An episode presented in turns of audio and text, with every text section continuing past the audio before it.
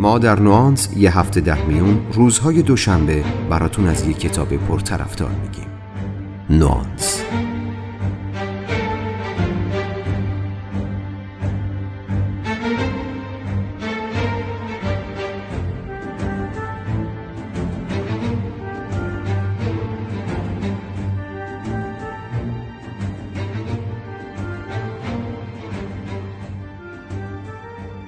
سلام نسیم آقازاده هستم. خیلی خوشحالم که در روز بزرگداشت حکیم ابوالقاسم فردوسی در ویژه برنامه پادکست نانس میزبان شما شنوندگان عزیز نانس هستم.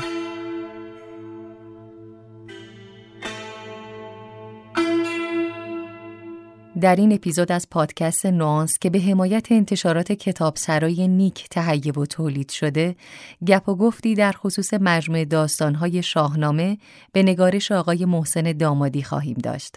در حال حاضر انتشارات کتابسرای نیک ده جلد از این مجموعه رو به صورت متنی و الکترونیک تولید و توضیح کرده و نه جلد این مجموعه نیز در قالب کتاب صوتی به گویندگی آقای فرهاد اتقیایی در اختیار شما مخاطبان و شنوندگان علاقمند به شاهنامه قرار گرفته. هفت خان رستم، رستم و سهراب، زال و رودابه، قیام کاوه، سرنگونی زحاک، پسران فریدون روزگار رنج کین ایرج بامداد افراسیاب ایران بدون شاه از کیقوباد تا کیکاووس شاهنامه از آغاز تا جمشید به ترتیب ده عنوان منتشر شده این مجموعه هستند که شما بزرگواران می‌تونین کتاب متنی این عناوین رو از طریق کتاب فروشی ها و سایت انتشارات کتابسرای نیک تهیه کنید. کتاب صوتی مجموعه داستانهای شاهنامه به گویندگی آقای فرهاد اتقیایی رو هم می‌تونید از طریق پلتفرم‌های کتابرا، فیدیبو، نوار، تاقچه و تمامی پلتفرم‌های قانونی ارائه دهنده کتاب صوتی تهیه کنید. انتشارات کتاب سرای نیک تمام تلاش و همت خودش را در نشر این آثار به کار گرفته تا شما مخاطبین کلام حکیم ابوالقاسم فردوسی از خواندن و شنیدن مجموعه داستانهای شاهنامه نهایت لذت و دانش رو ببرید.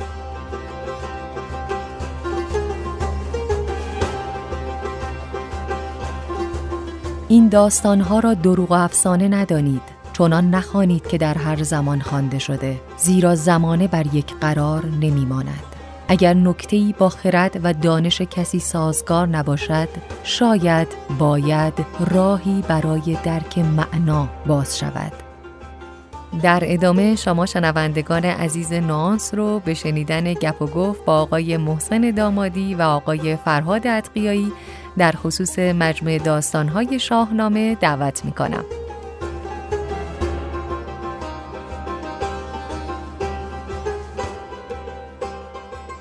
برای خود من آشنایی با شاهنامه از طریق یکی از داستانهای کتاب یوس پلنگانی که با من دویدند به نویسندگی زنده یاد بیژن نجدی با داستانی به نام شب سهراب کشان رقم خورد و زبان شاعرانه بیژن نجدی من رو به سمت شاهنامه هل داد. وقتی هم که با مجموعه داستانهای شاهنامه به نگارش شما آقای دامادی آشنا شدم دوباره مثل تجربه نوجوانی شاهنامه برام از یه چیز دور و سخت و غیر قابل فهم خارج شد. به نوعی در سن نوجوانی و جوانی دو تجربه خوب رو در مواجهه با شاهنامه داشتم. آقای دامادی شما مواجهتون با شاهنامه به چه شکل بوده؟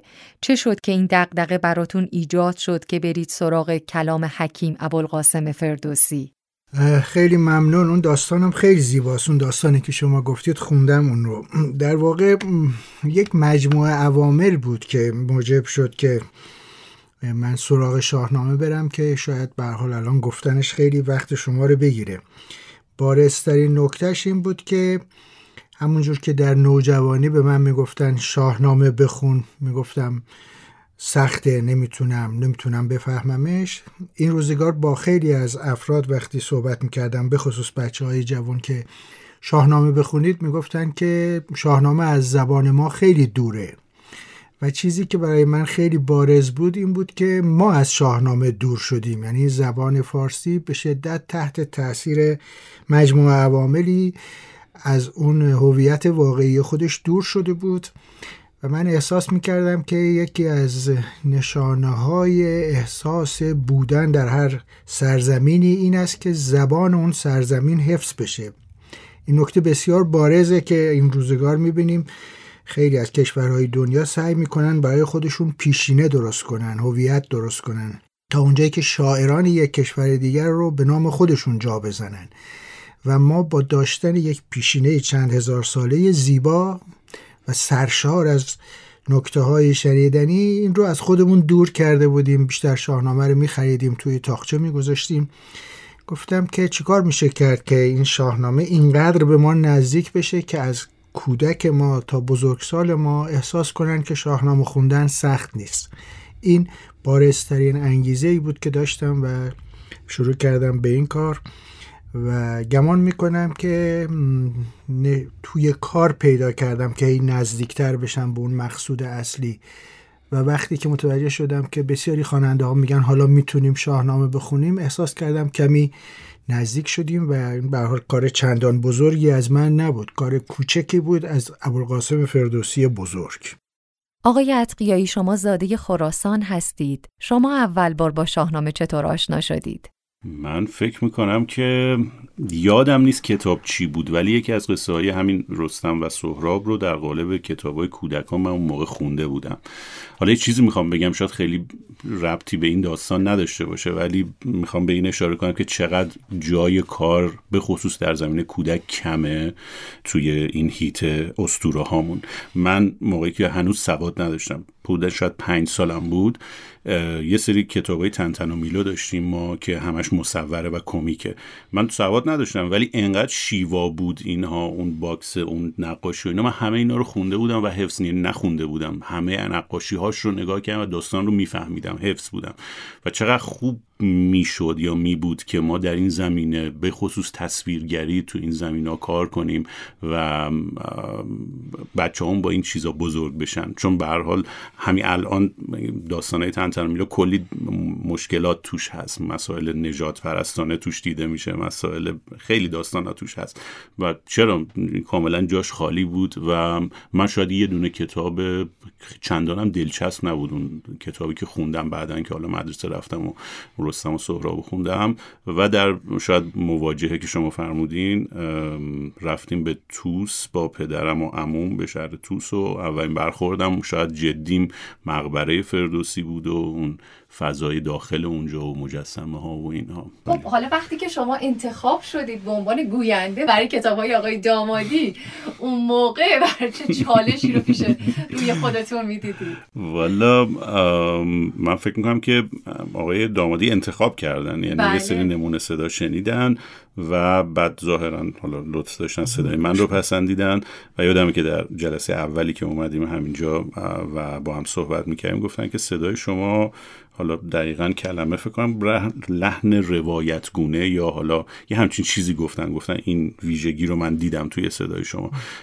و برای منم واقعا باعث خوش به نظرم شانس بود و شانس بزرگی بود. هم خواهش می‌کنم. هم برای خودم خوندنش لذت بخش بود. هم فیدبکی که الان داریم می‌بینیم و اینم حالا قدم کوچکی در راستای همین فرهنگ سازی و شناسوندن این گنجینه بزرگی که از فردوسی بزرگ داریم. این شاید قدم کوچیکی باشه که ما برداشتیم. دین کوچیکی هرچند کوچیک ادا کردن اون. آره. سختی این کار رو به سختی کار که بخوایم به لحاظ گویندگی در نظر بگیریم طبیعتا داستانهای عادی رمانها رو خیلی با لحن خیلی پایین آدم می‌خونه خیلی درونی تر می‌خونه. اصولا متن رو که شما نگاه می‌کنه حالا جدای از شعر یه مقدار حالت حماسی گونه چون فضا میطلبه باید بدی. بنابراین انرژی فیزیکی بیشتری هم از شما می‌گیره. یعنی باید با لول بالاتری بگی بازی های حماسی طور داخل اشعار داخل خود متن. ولی اصولا برای من اینطوریه که بعد از گفتن این از داخل box که میام بعد از گویندگی شاید به لحاظ جسمی خسته باشم عرق کرده باشم ولی به لحاظ ذهنی کاملا fresh م یعنی دوست دارم که دوباره مثلا یه خستگی جسمی از بین بره به لحاظ ذهنی کاملا ذهنم حالش از قبلش بهتره. چون وارد یک فضای زیبایی میشی. بعضی از این داستان ها بر خود من هم یعنی خود من هم دارم می‌خونم واقعا چون تسلط اون اون چنانی شاید بر شاهنامه نداشتم تا قبل از این. داستان های معروف رو می‌دونستم ولی داستان های جزئی تری که میریم و روابطی که این وسط باز میشه و اینا اونا بر خود منم در واقع دارم یاد می‌گیرم دارم می‌خونم. چیزی که در آثار آقای دامادی در این مجموعه داستانهای شاهنامه آدم حس واقعا خوبی داره. همین هستش که میگه که من می‌فهمم. وای من معنی رو فهمیدم چی شد. الان این گره داستانه برام باز شد. این شخصیت رو فهمیدم. ما وقتی که می‌خوایم بگیم که یکی خیلی داره به دلمون نزدیک میشه حالا تو اصطلاح خودمون میگیم خیلی صدا دراماتیکه. یعنی داره بهمون حس نمایش میده. منتها حس نمایش دادن با نمایش دادن بازیگر یا صداساز فرق داره. گاهی کسی مثلا فرض کنید حافظ می‌خونه هدفش اینه بگه حافظ رو رها کن ببین من چه می‌کنم. میگه منو ببین. یعنی چنان میگه مزرعه سبز فلک. من حس می‌کنم حافظ اگه می‌خواست اینجوری شعر بگه مطلقا حافظ نمی‌شد. یعنی اون کتاب اون کتاب نمی‌شد. اون شعرش رو خیلی راحت و روان گفته. با تمام احساسات در حقیقت زلال خودش در لحظه با اون حالت پاک خودش گفته. خب باید همون جورم خوند که توجه من به حافظ بره نه به اون صدا.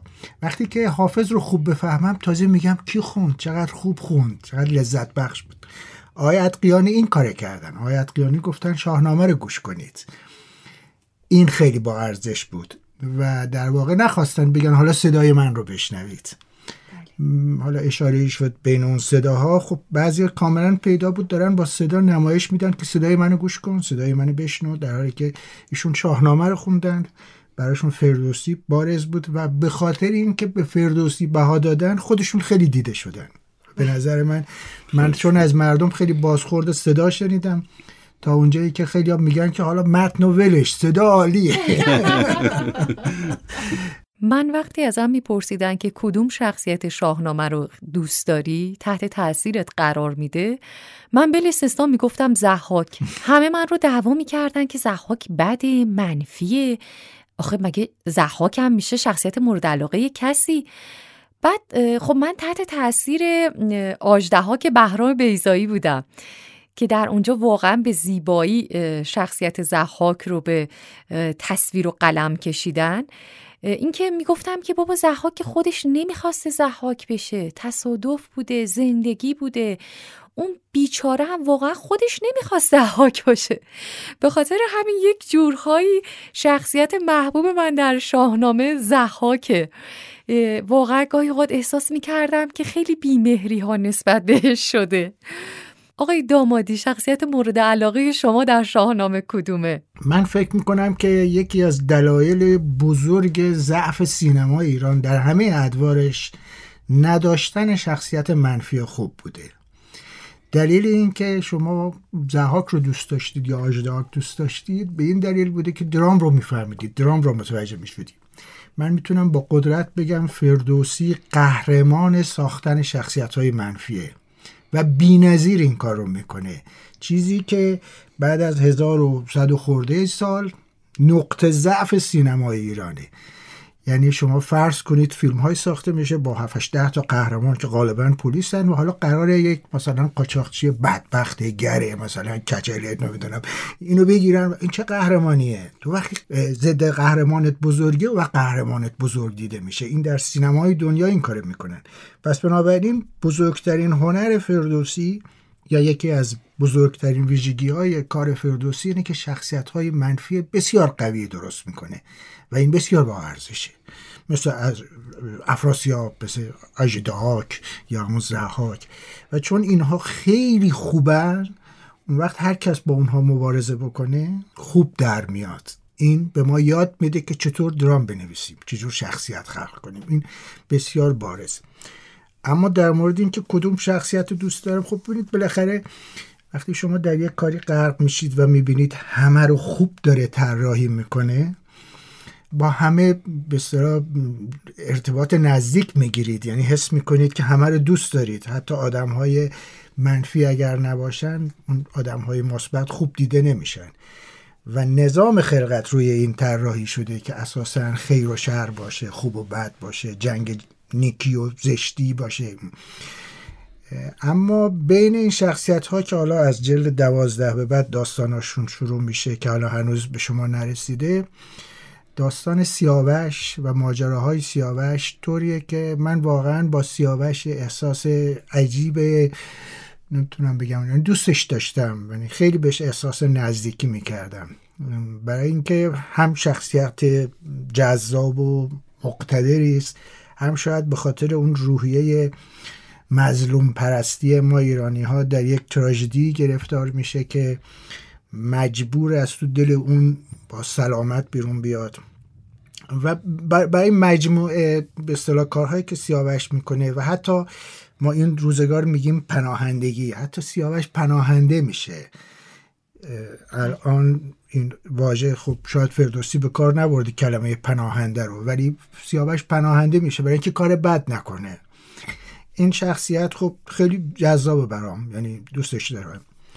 ولی خب در مجموع همه شخصیت های شاهنامه به دلیل اون ویژگی حیرت انگیز فردوسی که شخصیت های بعد رو خیلی خوب می‌سازه واقعا بارز و دوست داشتنی هستن. حتی زحاک. حتی زحاک. و طوری رفتار می‌کنه فردوسی که ما مشکل امروزمون در ادبیاته. یعنی شاید این نکته برای شنونده جذاب باشه که فردوسی نمیاد خلق و سایه آدم رو بد بکنه. بدونید زحاک پسر مرداست که مثلا خیلی آدم خوبی هم هست. اول وقتی سوار اسبش میشه و بین روستایی تاخت می‌زنه از خودش خوشش بیاد.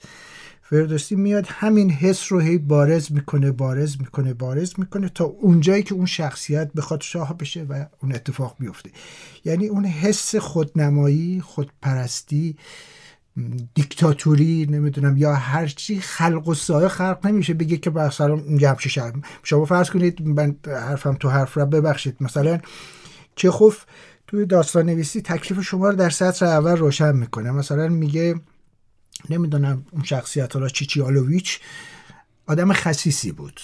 شما وقتی داستان می‌خونید در سطر یک با یه شخصیت آشنا میشید که آدم خصیصی است و می‌دید ادامه می‌دید. اما فردوسی برای اینکه اینو به خصت برسونه زمین چینی رو می‌کنه. یعنی همون چیزی که امروز در ادبیات نوین مدرن یا هر چی اسمش رو بگذارید خلق و سایه چیزی نمیشه و آدم ها مطلق سیاه نیستن.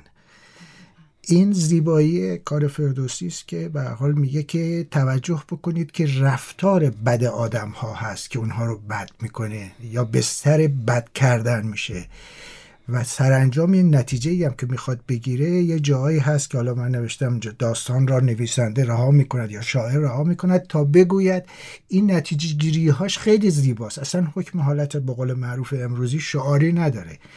میگه حالا اگر مراقب خودت نباشی اگر متوجه بعضی رفتارهایی که ناشی از خودنمایی در خودت نباشی تو هم زحاک میشی. این درس بزرگ اخلاقی فردوسی است که در هر زمانی خریدار داره چون مخاطبش عامه همه بشریته. میگه که مراقب خودتون باشید. در درون شما عناصری هست که این عناصر ممکنه شما رو تبدیل به آدم های بد بکنه. خب آقای عطریه من که زحاک رو دوست دارم آقای دامادی سیاوش رو دوست دارم. شما کدوم شخصیت دوست من شما پرسیدین می‌خواستم بگم سیاوش ولی آقای دامادی گفتن دیگه. نمی‌دونم کی بگم. بذار منم زحاک رو دوست دارم. آره. آره. آنتاگونیست. داستان. آره, آره جذابه واقعا. یعنی جذابه. بدمن بدمن خوب توی داستان واقعا غنیمت همطور که فرمودن. چیزی که الان توی آثار خودمونم کم داریم دیگه به قول آقای دامادی.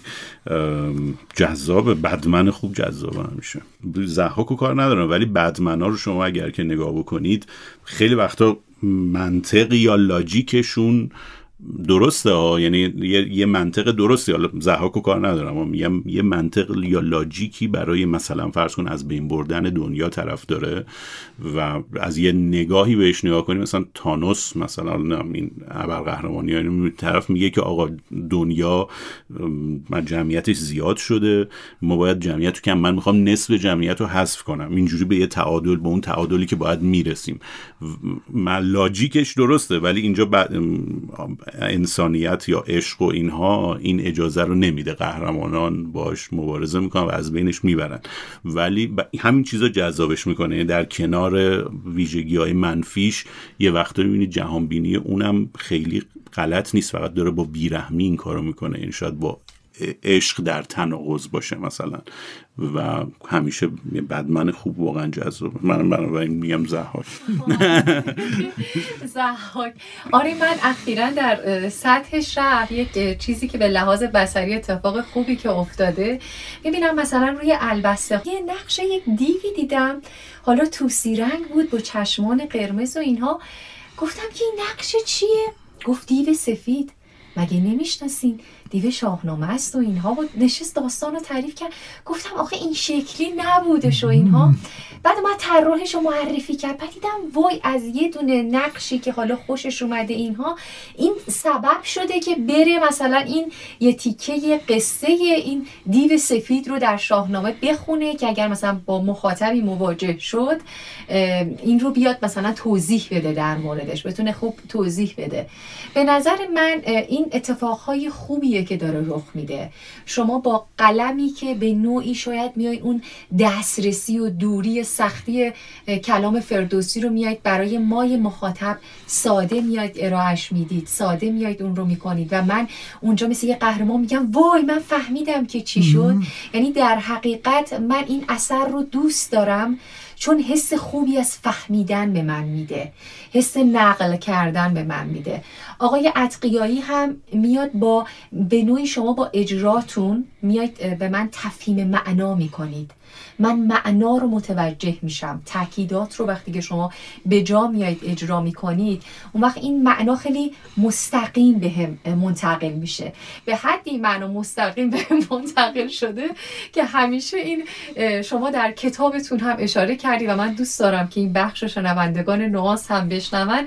اینکه همیشه برای فکر می‌کنم شاید خیلی خواست سوال بوده که آیا واقعا رستم نمی‌دونست که سهراب پسرشه؟ شما چی میگید آقای داودی نه به طور قطع و یقین می‌دونست. این رو توی فکر می‌کنم رستم و سهراب جلد دوم یا سوم باشه.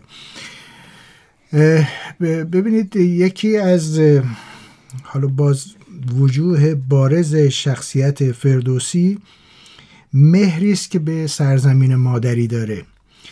و میاد و با خلق این تراژدی کم نظیر که حالا همسری می‌گیره که این همسر یک جوری یک ریشه غیر ایرانی داره و از او صاحب فرزندی میشه و باز میاد به حال سینمای این دوره همش دنبال نمادسازی و المان یک مهره میده و این مهره به بازوی اون شخص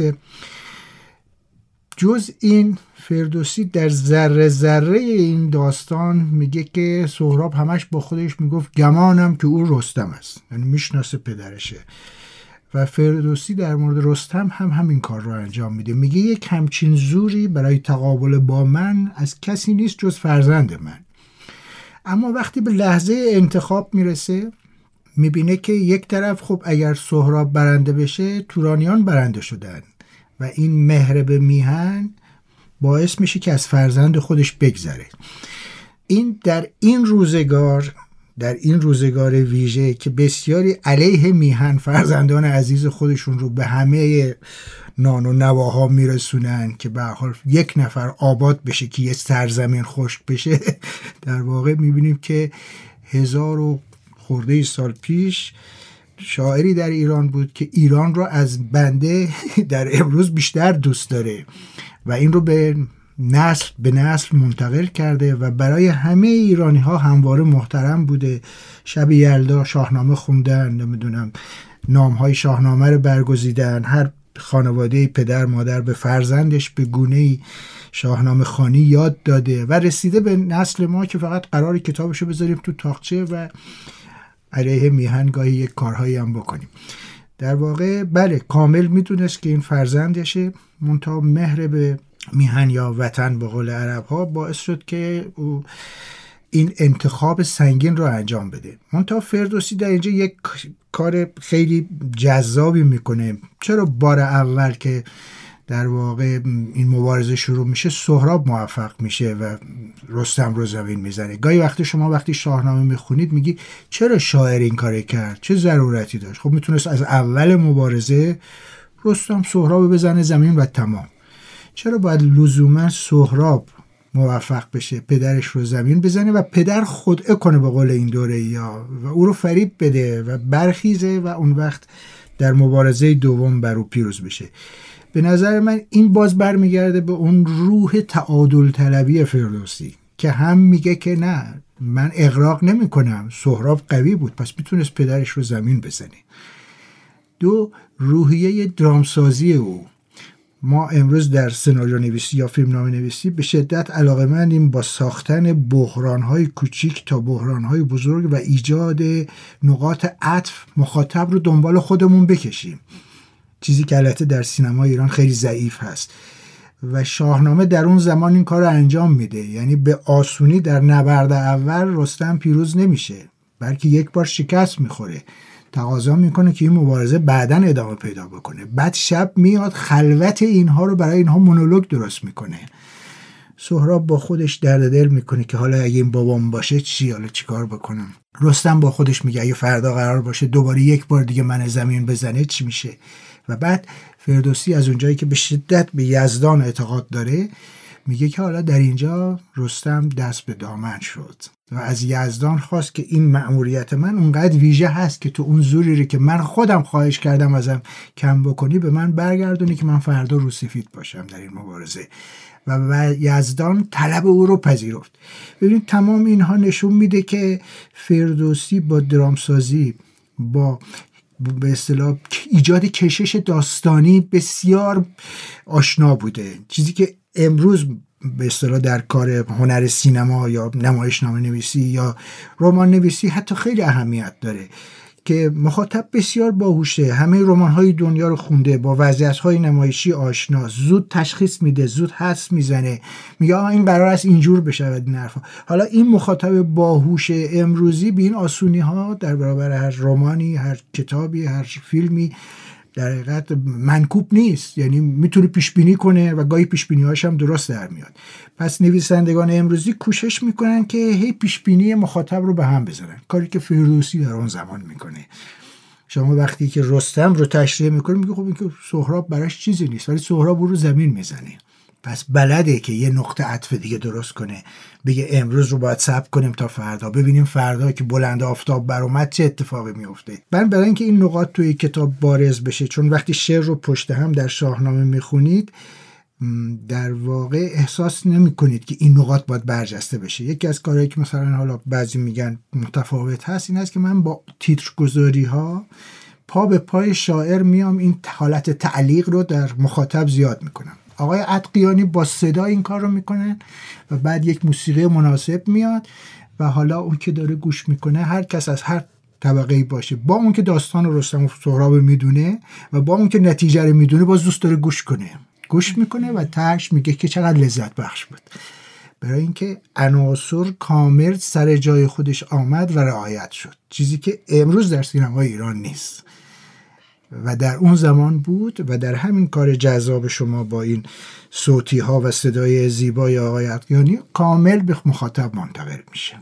ما اقتباس از این صحنه تراژدی نبرد رستم و سهراب رو در ادبیات ملل دیگر هم می‌بینیم که این البته خاصیت ادبیات غنی و تأثیر گذاره برای مثال در کتاب نام منسرخ اورهان پاموک از این صحنه تراژدی اورهان پاموک برای بیان یک واقعیت در زمان حال ترکیه اومده استفاده کرده. و اینجاست که متوجه میشیم که ادبیات و کلام خوب در انحصار یک منطقه جغرافیایی نیست. می‌تونه به شکل زبان مقصدش مورد استفاده تغییر و بهرهوری قرار بگیره.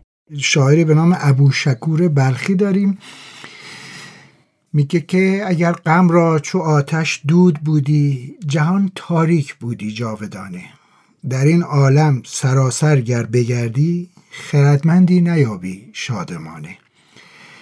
اینکه ابو شکور که فکر می‌کنم حالا همون حوالی فردوسی یا قبل از فردوسی هم بوده با چه زبانی باید می‌گفت که خردمندان در هر دوره یک حس غم با اونها هست؟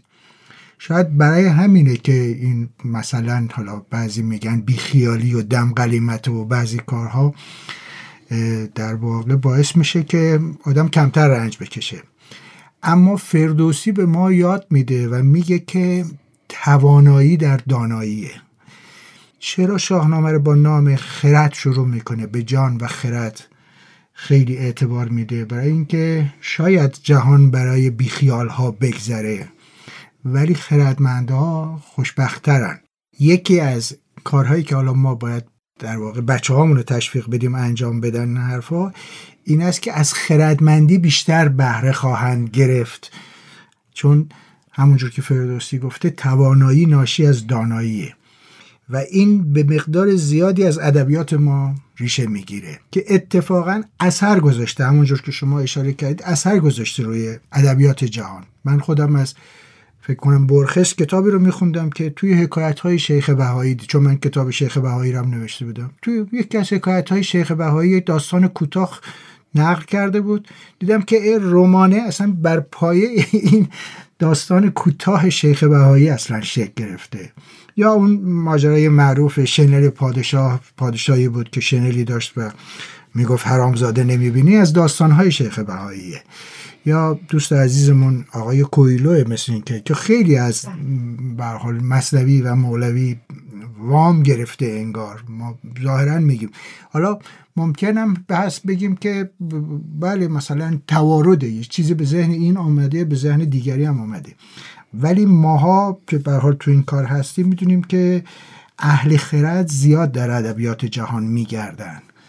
در ایران هم این سابقه بوده که از یونان چیزهایی به عربی ترجمه می شده و می اومده و به زبان فارسی در می اومده اینکه شما در هر زمان چه اثری روی اون آثار بگذاری خیلی و اون بروز شدن خیلی مهمه. یکی از چیزهایی که حالا توی کار کوچیک من بود این بود که فکر کنم که شاهنامه برای روزگار ما برای نسل ما برای بچه های ما چه خاصیت و ویژگی داره.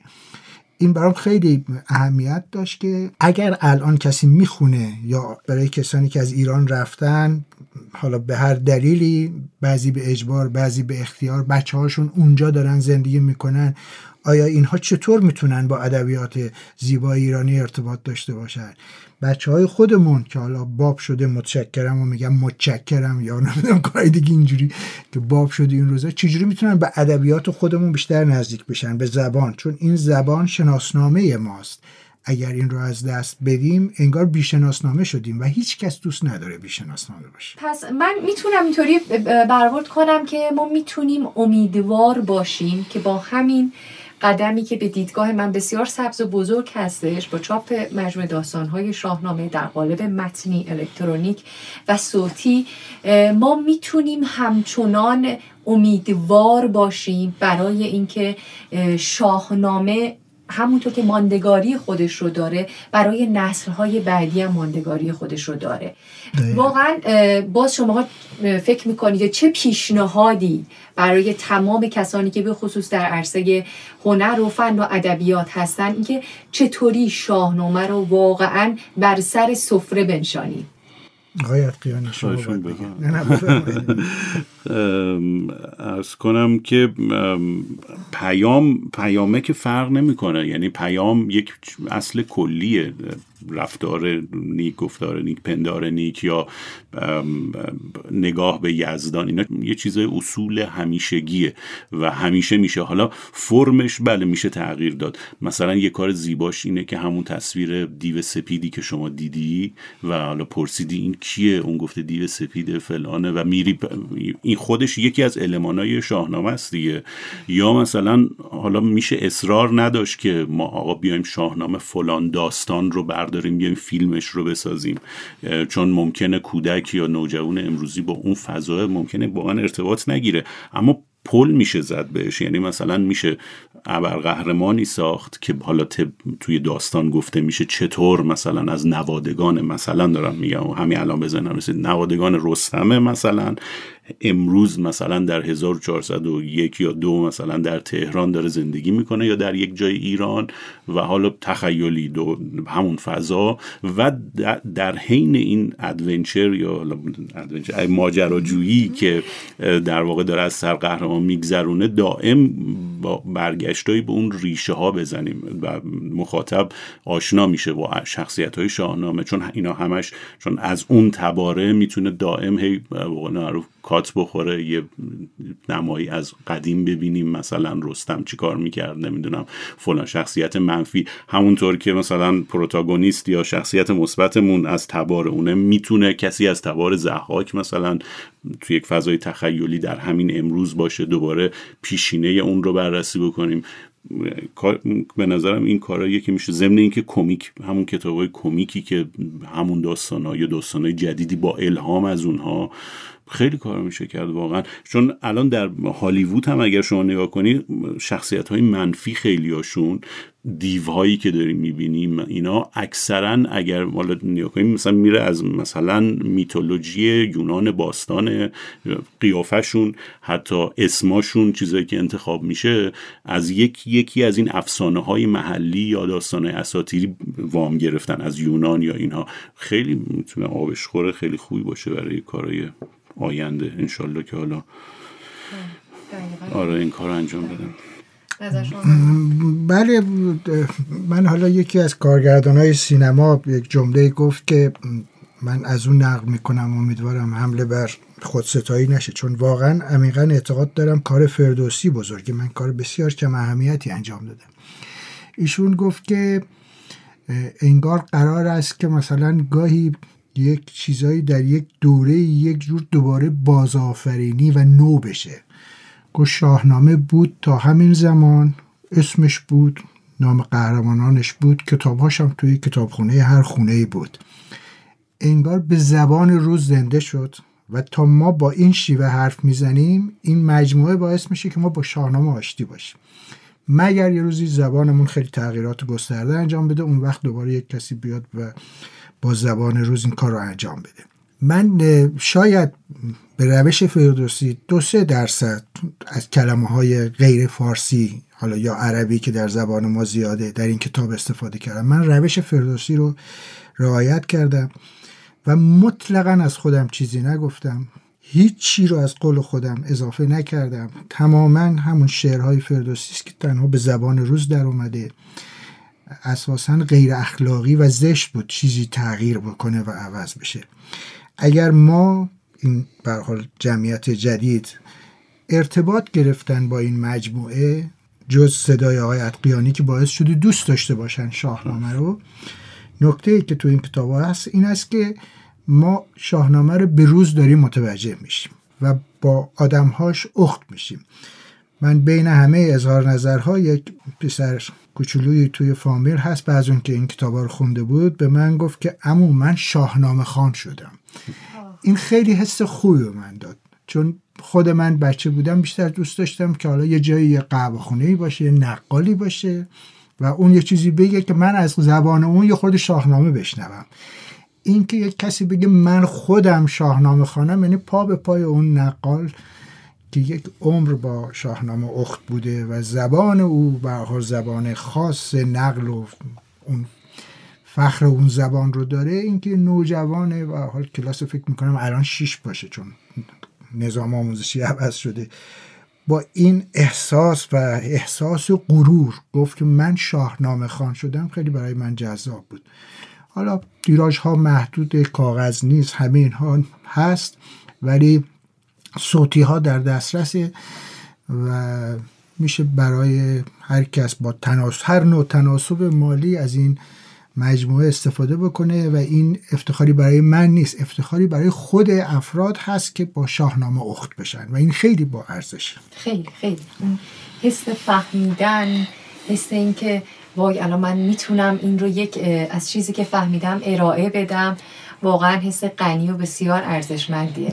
خب آقای دامادی نویدی که می‌خوایم به شنوندگانمون بدیم هستش که این مجموعه فکر می‌کنید چند جلد باشه و چقدر؟ حالا حالا ادامه خواهد داشت. امیدوارم حالا هرچی که به قول فردوسی یزدان پاک بخواد ایزد عزیزمون ببینیم چقدر توان میده و من واقعا اینقدر به این کار علاقه مند شدم که هر روز 5 6 ساعت روش کار می‌کنم. که همینجور که شاهنامه جلد به جلد پیش میره من هم جلد به جلد کار کنم. برام قابل پیش بینی نیست چند جلد بشه ولی زیاد میشه. اینجور باید بگم که به دلیل اینکه شاهنامه خیلی گسترده است تا به اون آخر خوشش به قول معروف برسیم شاید بیش از پنجاه جلد بشه. اگر توانایی باشه و خدا بخواد این من در پایان هر جلد یه جمله می نویسم که در جلد بعد این داستان خواهد بود تا خدا چه خواهد. این چون این حس با من هست خیلی علاقمندم اگر عمرم باقی بود. تمام شاهنامه به زبان امروزی برای مردم امروز بازگفته بشه. حالا تا یزدان چه بخواهد. بسیار عالی. خب من دوست دارم اینجا چون از رستم و سقراف هم گفتی جایی که دوست دارید هر دو بزرگوار رو انتخاب کنید.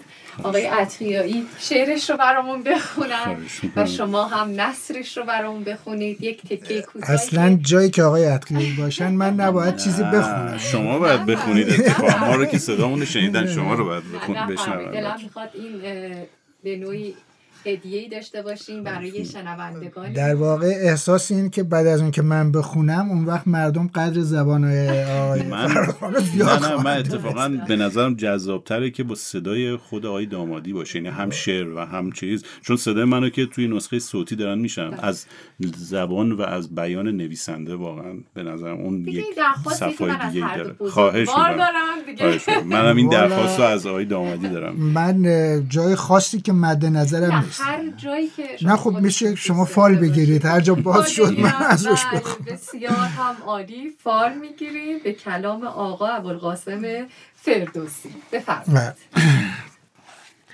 خب به شیوه حافظ یه برگ برگردانیم صدای شیپورها بلند شد. سپاهیان ایران فریادهای کاووس را شنیدند که می‌گفت بابا کسی برود به رستم بگوید از جلوی این سوار ترک همه فرار و میدان را خالی کردند. کسی جز تو حریف نیست. کجایی؟ یکی نزد رستم برید آگهی که از این ترک شد مغز گردان توهی ندارم سواری ورا هم نورد از ایران نیارد کسی این کار کرد. توس سراسیمه خودش را به رستم رساند. پیام کاووس را گفت. بشد توس و پیغام کاووس برد. شنیده همه پیش او برشمرد. همین کافیه. بسیار عالی. خیلی خیلی حالا مردم قدر خوندن آقای برای من واقعا جذابه که چون من سعی می‌کنم که با صدای شما اینا رو تو ذهنتون وقتی دارید می‌نویسید تو یک صدای ذهن شما هست. خیلی برام جذاب بود که شما چطور می‌خونید. خیلی هم عالی. بسیار هم عالی از هر دو بزرگوار خیلی خیلی ممنونم. اگر سخنی حرفی با شنوندگان نوانس دارید ما در من که فقط سلام میرسونم به همه و آرزوی سلامتی، خوشبختی، شادکامی و بهروزی برای مردم ایران و سرزمین ایران دارم. منم با آرزوی سلامتی. یه چیزی رو می‌خواستم بگم یادم رفت. کامنت های یه سری از این پلتفرم ها رو من می‌خونم فیدبک هایی که مخاطبین میدن روی نسخه صوتی. یکی از کامنت های خیلی شیرین برای من و احتمالا برای اعضای دستندرکاران این بود که یکی با این محتوا نوشته بود که من خانواده ای رو می‌شناسم. که همگی بچه ها و پدر و مادر هر شب بخشی از این کتاب رو گوش کتاب ها رو گوش می‌کنن و بعد میخوابن. خیلی شیرین بود. یعنی و بار مسئولیت رو برای من بیشتر کرد. یعنی هر تیکی که می‌خونم جمله ای که میگم بر احساس می‌کنم که چه مسئولیت سنگینی روی دوش هممون هستش.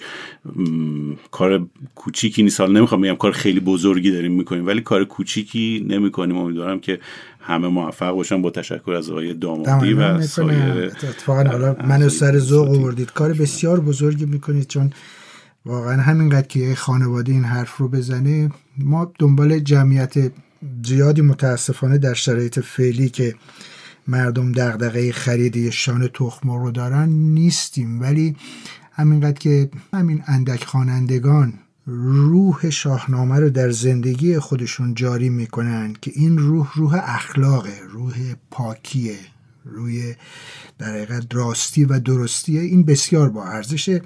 با این نگاه کار آقای اتقیایی و شما دستن در کاران بسیار با ارزشه که در این روزگار خاص روی این کتاب کار می‌کنید. قلم و نفس هر دو بزرگوار سبز. بی نهایت از شما من سپاس خسته نباشید.